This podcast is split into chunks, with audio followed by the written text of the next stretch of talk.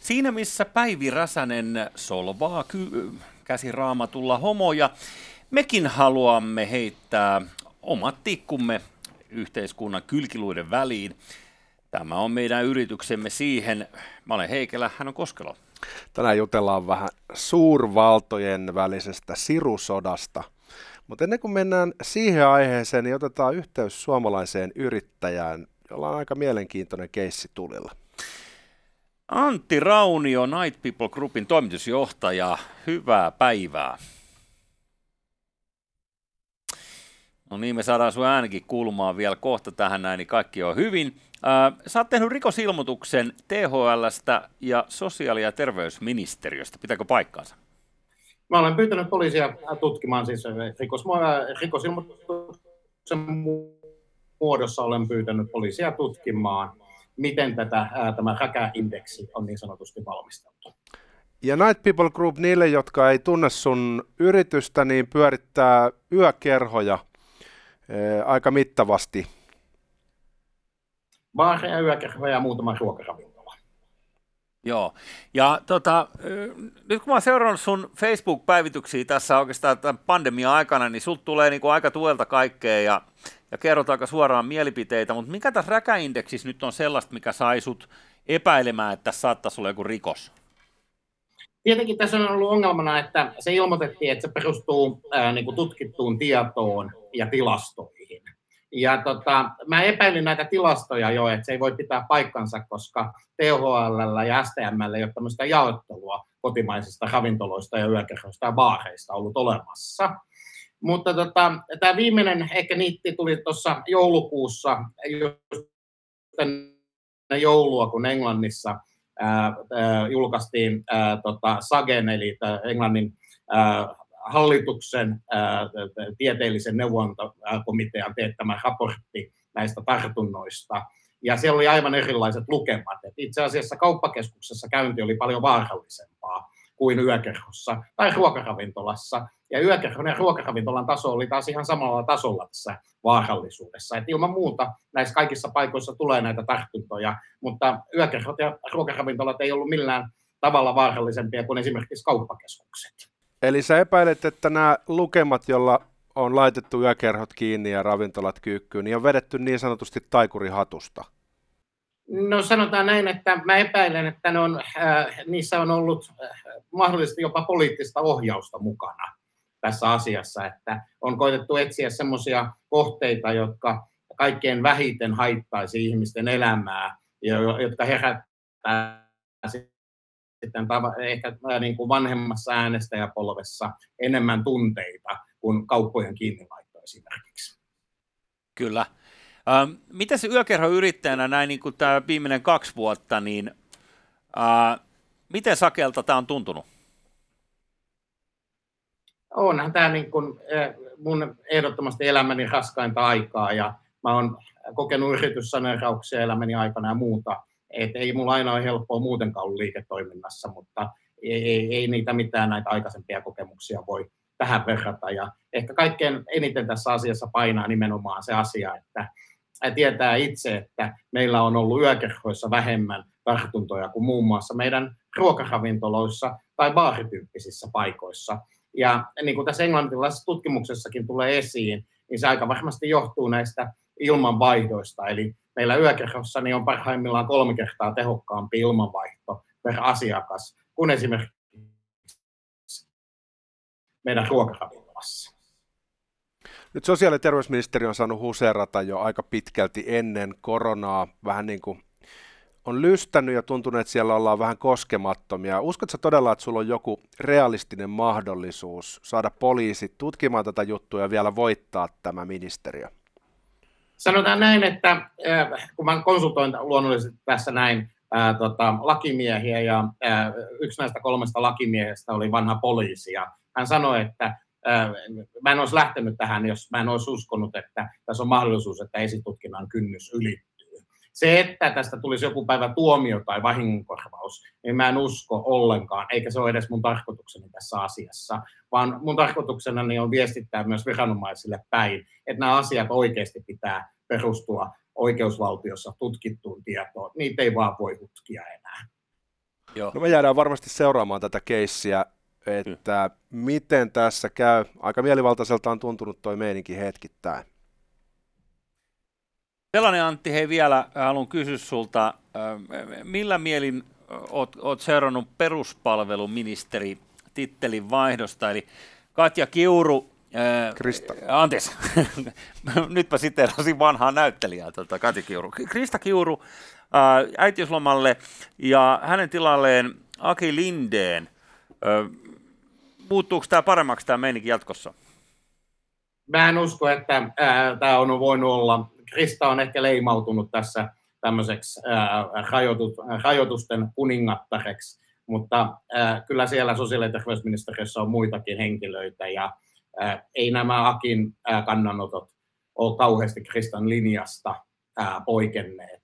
Et en mä näe siinä mitään parannusta, mutta mä toivon, että ää, Aki, ää, toiv, ää, Aki huomenna, kun hän, hänet varsinaisesti nimitetään tähän asiaan, niin hän täyttää suomalaisen ministerin virkavelvollisuudet ja toimii oikeudenmukaisesti.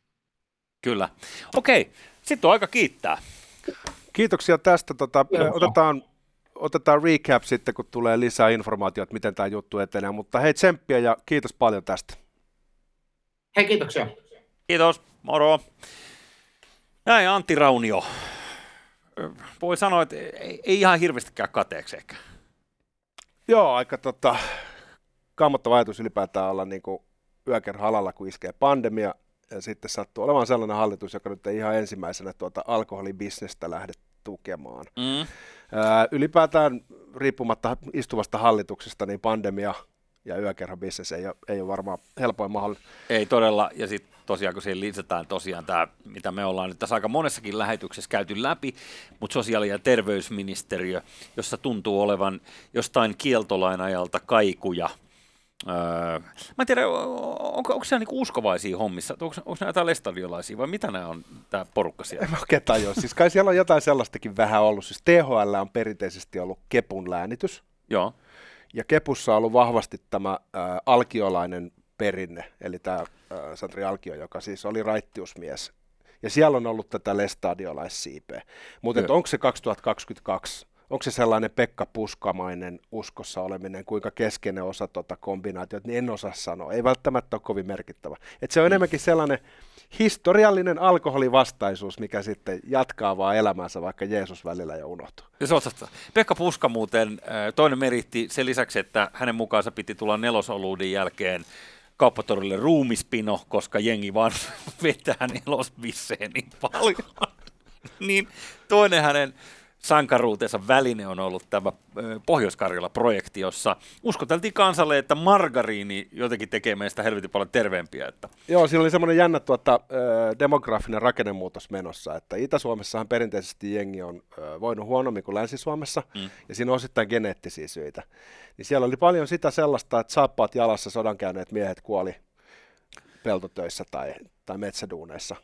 Ja sitten samaan aikaan, kun rupesi se sukupolvi ikään kuin vaihtumaan luontaisesti, niin, niin siinä sitten oli tämä ravintohanke. Ja hetkellisesti näytti siltä, että on löydetty viisasten kiviä, että syömällä keiju margariinia niin sydänkohtaukset poistuu kokonaan. Sitten jälkikäteen on sitä arvioitu vähän uudelleen ja todettu, että siinä on ehkä ollut niin sanottuja Z-muuttujia siinä yhtälössä, että se ei pelkästään ollut ihan se keijumargariinin ansiota. Ei, tiedätkö muuten tähän vielä, ennen kuin mennään nyt sitten mielenkiintoiseen sotaan, joka velloo maailmalla, niin tähän pointtina.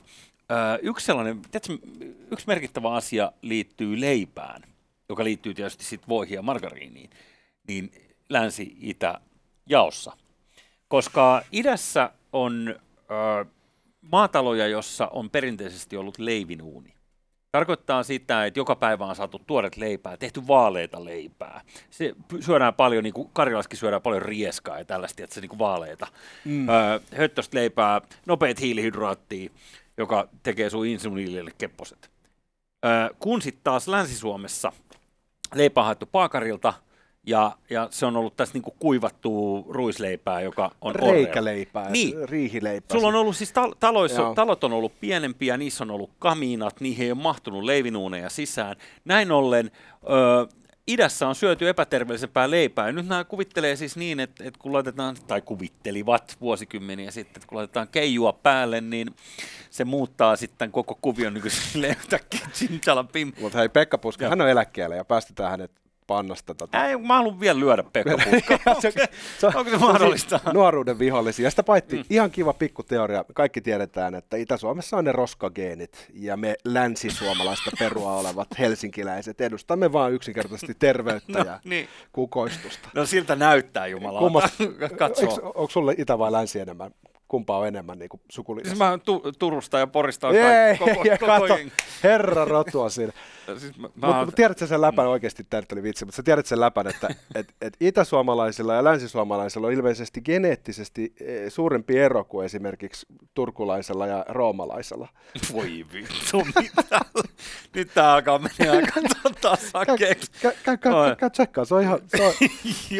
Onko tää joku Tatu Vanhasen tutkimus taas? Se on sad but true. Mutta siinä on joku tällainen niinku historiallinen tämmöinen populaatioraja, joka liittyy tietysti Pähkinäsaaren rauha. Salettiin. Niin itä- ja länsisuomalaiset on vähän niin kuin eri puusta veistetty, ja, ja tota, on hyvä, että Pekka Puska vei sinne sivistystä.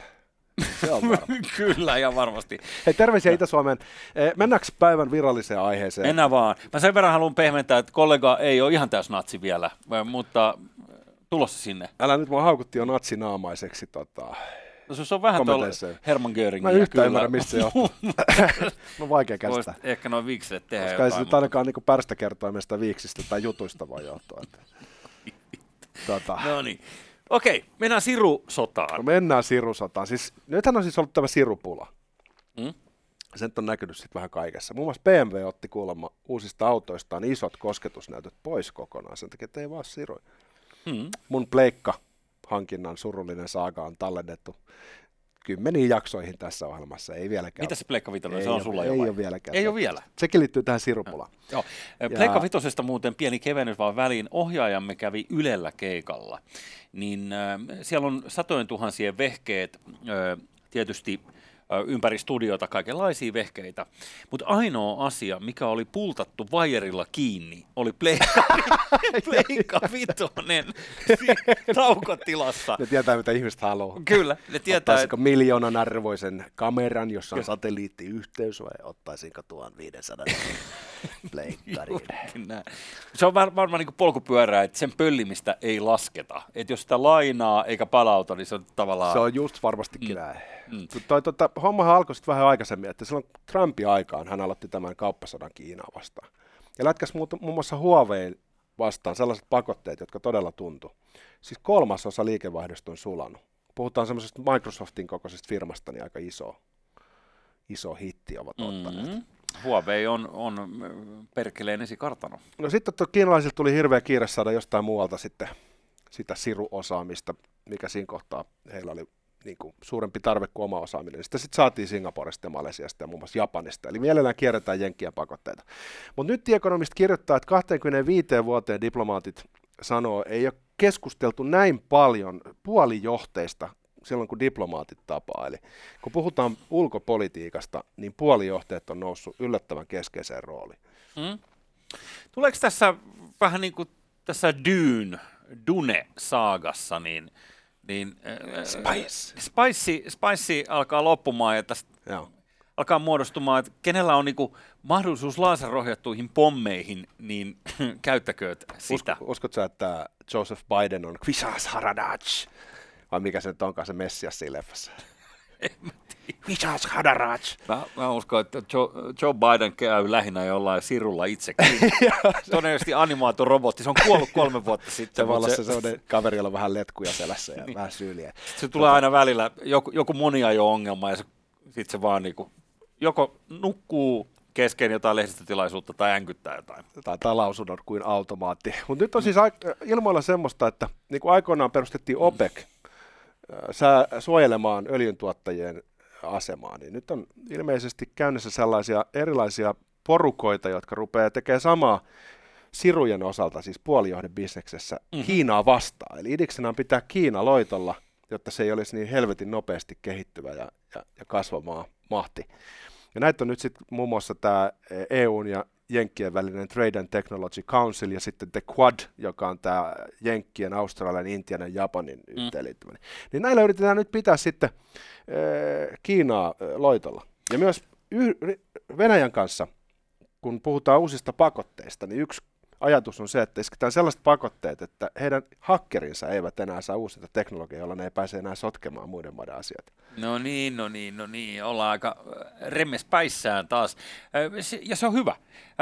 Jos mä saan arvata, niin tämä uusi käyttöliittymä, mitä tuossa kaavailit, niin mä veikkaan, että Yhdysvaltain rooli siinä on turvata muiden jäsenten asema viime kädessä sotilaallisesti. Eli nythän OPECin kauneus on siinä, että Yhdysvallat ei kai käsittääkseni koskaan itse ollut OPECin jäsen, vaikka on aika merkittävä öljyntuottaja ollut vuosien saatossa. Mutta heillä oli vain yksi sellainen klausuli sinne, että kaikki kauppa öljyllä tulee käydä dollareissa, muutoin Yhdysvallat tulee Joo. ja tappaa. Hän oli vähän niin kuin kuunteluoppilaana siinä, joka sitten niin. laati säännöt. Mutta esimerkiksi niin kuin Saudi-Arabian asemaan, niin käsittääkseni Yhdysvallat on sotilaisesti turvannut ihan tällaisena maailman suurimpana öljyntuottajana sen takia. Että... Kyllä, ja nyt he yrittää samaa, mutta heidän mahtinsa ei enää ole samanlainen kuin aikoina. Yhdysvaltojen asema maailman mahtavimpana maana on vähän sellainen kiikkerämpi tänään. Ja se nyt sitten näkyykin asetelmassa. Ekonomistin mukaan, jos jenkit kovistelen Kiinaa liikaa, mm. niin siinä käy sitten silleen, että liittolaiset ei lähde beesi, ja sitten se suurin hitti osuukin yhdysvaltalaisiin yrityksiin, jotka kärsii myös niistä Kiinavastaisista pakotteista. Eli jenkkien pitää tasapainotella, olla aggressiivisia Kiinavastaisia, mutta sitten toisaalta kuitenkin sen verran öö, lempeitä, että ne saa liittolaiset tukemaan omaa agendaansa, ja että he olisivat ikään kuin voittajana sitten tun- kukkuna tunkiolla lopuksi. Ja tuntuu, että tämä on hyvin samankaltaista kuin tämä on vaikka tämä tämänhetkinen Ukrainan kriisin sapelin kallistelu. Et kaikki tietää, että jos tämä menisi täysmittaiseksi konfliktiksi tälleen, niin kuin tästä nollasta sataan, niin siellä on kuitenkin niin kuin ydinasevaltio vastassa, että liikaa ei voida sotkea palettia, ettei jollain mene niin kuin totaalisesti hermot. Mutta sitten jos Yhdysvaltojen maailmanmahtiasema romuttuu tässä silmien alla, esimerkiksi vaikka nyt luultua nopeammin, niin oma arvaukseni on, että se lopulta tekee niin kuin vaikka tuollainen moderni tankki tekee. Et mikäli tuollainen niin kuin nykyaikainen tankki ammutaan tota, nyt vaikka ko- kohtaan X pellolle ja se posahtaa siihen, ja vaikka kaikki on sisällä tankissa kuolleet, niin se mm. tankki käyttää automaattisesti, mikäli se pystyy, niin sen, sen piipun ja tyhjentää koko ammusvarastonsa siihen suuntaan, mistä tämä kuulettava isku tuli. Mm. Niin nyt mun oma arvaus on, että jos Yhdysvallat äh, joutuvat menemään, niin he menevät näyttävästi, ottaen kaikki muut mukanaan. No joo, sehän on Yhdysvallat on sitä vaarallisempi, mitä heikompi se on, mikä on paradoksi. Mutta sama on nähty Venäjällä, että et, et he on heikkoja, niin silloin he on hyvin aggressiivisia, nurkkaan ajattuna kaikkein vaarallisimpia. Mm-hmm. Niin tässä on sellaisia teknologian saroja, joissa he yrittää nyt estää, että Kiina ei pääsisi käsiksi. Et, etenkin yhdysvaltalaiset on isoja tässä bisneksessä. Niin viisi G ja sitten kaikki sellaiset... Äh, sirut, jotka liittyy näihin itseohjautuviin autoihin. Kiina. Niin se olisi sellaista, mitä nyt pitäisi pitää, että Kiina ei pääsisi käsiksi. Ja otetaan tuohon ruudulle kuva. Kiinalaiset sen verran huonoja kuskeja, että se on siihen tervetullut. Otetaan ruudulle kuvan. Tuossa nyt näkyy vaan, mikä se tilanne on tuossa. Tota, tämä on vuonna kaksikymmentäyksi tehty kuva, mutta siinä näkee, että miten tota jenkit on laskemaan päin ja Kiina on nousemaan päin. Eli tuossa on kyse siitä, että kuka myy eniten siruja. Eli jos tuossa nyt arvioi nopeasti, niin varmaan sellainen kymmenen vuotta, niin näillä ennusteilla niin Kiinasta tulee sitten yhtä merkittävä sirujen tuottaja ja myyjä. Oli muuten mielenkiintoinen tuossa taulukossa. Öö, niin katsoppa, kun Yhdysvaltojen asema on lähtenyt tuolta jo kymmenen vuotta sitten tyyliin pyörästi laskemaan. No huippu olisi tuossa silleen niin kuin sanotaan kaksituhattakolmetoista kohdalla, jonka jälkeen sitten lähdetäänkin menemään pikkuhiljaa alaspäin. Niin, katsoppa, kun ehkä tuo on nyt sitten Samsungin ansiota, toi, toi South Korea on lähtenyt tuollaiseen nousuun. Mitäköhän toimenpiteitä ne on silloin tehnyt, että ne on huomannut varmaan sen saman asian siellä jos, jossain jenkeissä, että helvetti, että nyt tuo Korea lähtee nousuun, että tämä on saatava loppumaan. Siellä on varmaan lyöty taas jonkin sortin nuijalla. Tuossa näkee myös Japanin ja Etelä-Korean välisen kilvottelun, nehän on vierekkäiset maat, joilla on aika paljon historiaa, näin niin kuin kauniisti mm. sanottuna. Kyllä. Niin jossain juuri luki, että eteläkorealaisten elintaso on mennyt japanilaisista ohi. Eli kun japanilaiset oli pitkään kahdeksankymmentäyhdeksänkymmentäluvulla varsinkin, niin mm, merkittävästi vauraampia, ja sitten he ajautuivat tähän näihin talousongelmiin, ja sitten Etelä-Korea taas on jatkanut nousua. Joo. Ja nyt ilmeisesti näiden veljesten välisessä kilvottelussa niin Etelä-Korea on mennyt ohi, ja jos katsotaan tuota puolijohdeteollisuutta sellaisena yhtenä lämpömittarina, niin, niin aika kivan näköistä käyrää siellä oli, että jos puhutaan siitä, että kuka tekee isoimmat rahat kaksituhattakolmekymmentä, niin todennäköisesti se liittyy näihin asioihin. Joo, äh, ne on puhunut, onko kolmekymmentä vuotta mennyt Japanissa äh, talous alaspäin, tai on niin kuin kolme menetettyä vuosikymmentä pyöreästi. Siis siellä on ollut siis deflaatio, stagflaatio, siellä on ihan se kaikki. Äh, toi, äh, mikä tämä oli? Siis jos ajatellaan niin kuin J V C:n ja Hitachin, ja, ja Yamahan ja, ja Hondan niin kuin kultaajat, niin Toyota. Hmm. Niin. No, Toyota pärjää edelleen hyvin, mutta se oli tosiaan siis sellainen pelko pärjää yhdeksänkymmentäluvulla, että kahdeksankymmentäluvun lopulla ja yhdeksänkymmentäluvulla, että ja. japanilaiset tulee ja valtaa Yhdysvallat. Että heillä on niin paljon rahaa, että he ostaa yhdysvaltalaiset firmat. Kyllä. Ja sen jälkeen he alistaa yhdysvaltalaiset orjiksensa. Joo. Niin se pelko, joka nyt kohdistuu Kiinaan, niin kohdistui silloin Japaniin. No ei ole paljon Japania tarvinnut pelätä viime aikoina. Enemmänkin nyt varmaan paistellaan sitä Kiina-uhkakuvaa ja, ja, ja sitä vaaraa, että Yhdysvallat menettävät mm. itsenäisyytensä ja vapautensa, koska Kiina nousee taloudessa. Okei. Nyt oliko artikkelissa juttua, tai mikä on sun näkemys siihen nyt sitten, että jos ajatellaan, että nämä on mennyt kaikki nämä logistiikkaketjut tai helvettiä ympäri maailmaa, ja siitä kai on osaltaan kysymys siinäkin, että kaivostoimintaa on jotenkin ollut rajattua ja jadi jadia, eli tavara ei kulkenut normaaliin tyyliin. Niin nythän Kiinahan on ostanut puolet Afrikasta ihan siitä syystä, että olisi sitten vähän kaivosta ja, ja muuta tällaista, niin miten tota, tämä porukka meinaa nyt estää sen, sen yhteyden, että kiinalaiset satamat Afrikassa lastaavat täyteen Kiinan kontteja, jossa on raakamateriaalia? Hyvä kysymys, ei hajoakaan. Joo. No sen verran mä näin, että, että japanilaiset teki aika ison tämmöisen arvokkaiden mineraalien öö, löydön meren pohjasta. Sieltä on hirveän kallis hakea, mutta se on kuitenkin sellainen, mistä Var... riittää kuulemma neljäsataa vuodeksi. Ja sitten ää, tuolla tota, Länsi-Australiassa on öö, sellaisia esiintymiä, joita nyt lähdetään sitten ikään kuin suojelemaan vaihtoehtona kiinalaisille mineraaleille, kiinalaisille. Joo. Tässä kohtaa ehkä afrikkalaisia, niin. Mutta kuitenkin, eli tässä on siis jatkuva tällainen suurvaltojen välinen vääntö siitä, että kuka istuu niinku raaka-aineen päällä, mutta yhä enenevissä määrin, että kellä on kyvykkyys ö, tehdä se uusin, nopein ö, puolijohdeteollisuuden ö, teknologia. Siis me puhutaan siis oikeasti ö, tulevaisuudesta, jossa se vahvin valtio on se, jolla on parhaan kyvykkyys tuottaa high-tech. Ei, ei mikään ihme. Se on vähän niin kuin cyberpunk-maailma mun mielestä. On. Ja cyberpunkilta tämä muutenkin vaikuttaa, siis tämä koko tulevaisuus. Siis et, et, tämä kaikki totalitarismin nousu tai tällaiset jättikorporaatioiden nousu ja muu, ja siihen e, mädännäisyys siihen päälle ja niin kuin asioiden toimimattomuus, niin kohta vedetään mustat se... trenssitakit päälle ja sitten alkaa tulee happosadetta. Kyllä. Otsonin aukossa on taas Dekard, reikä. Dekard pyörii vaan röökisuussa jossain. Koska kuningas on kuollut, kauan eläköön kuningas.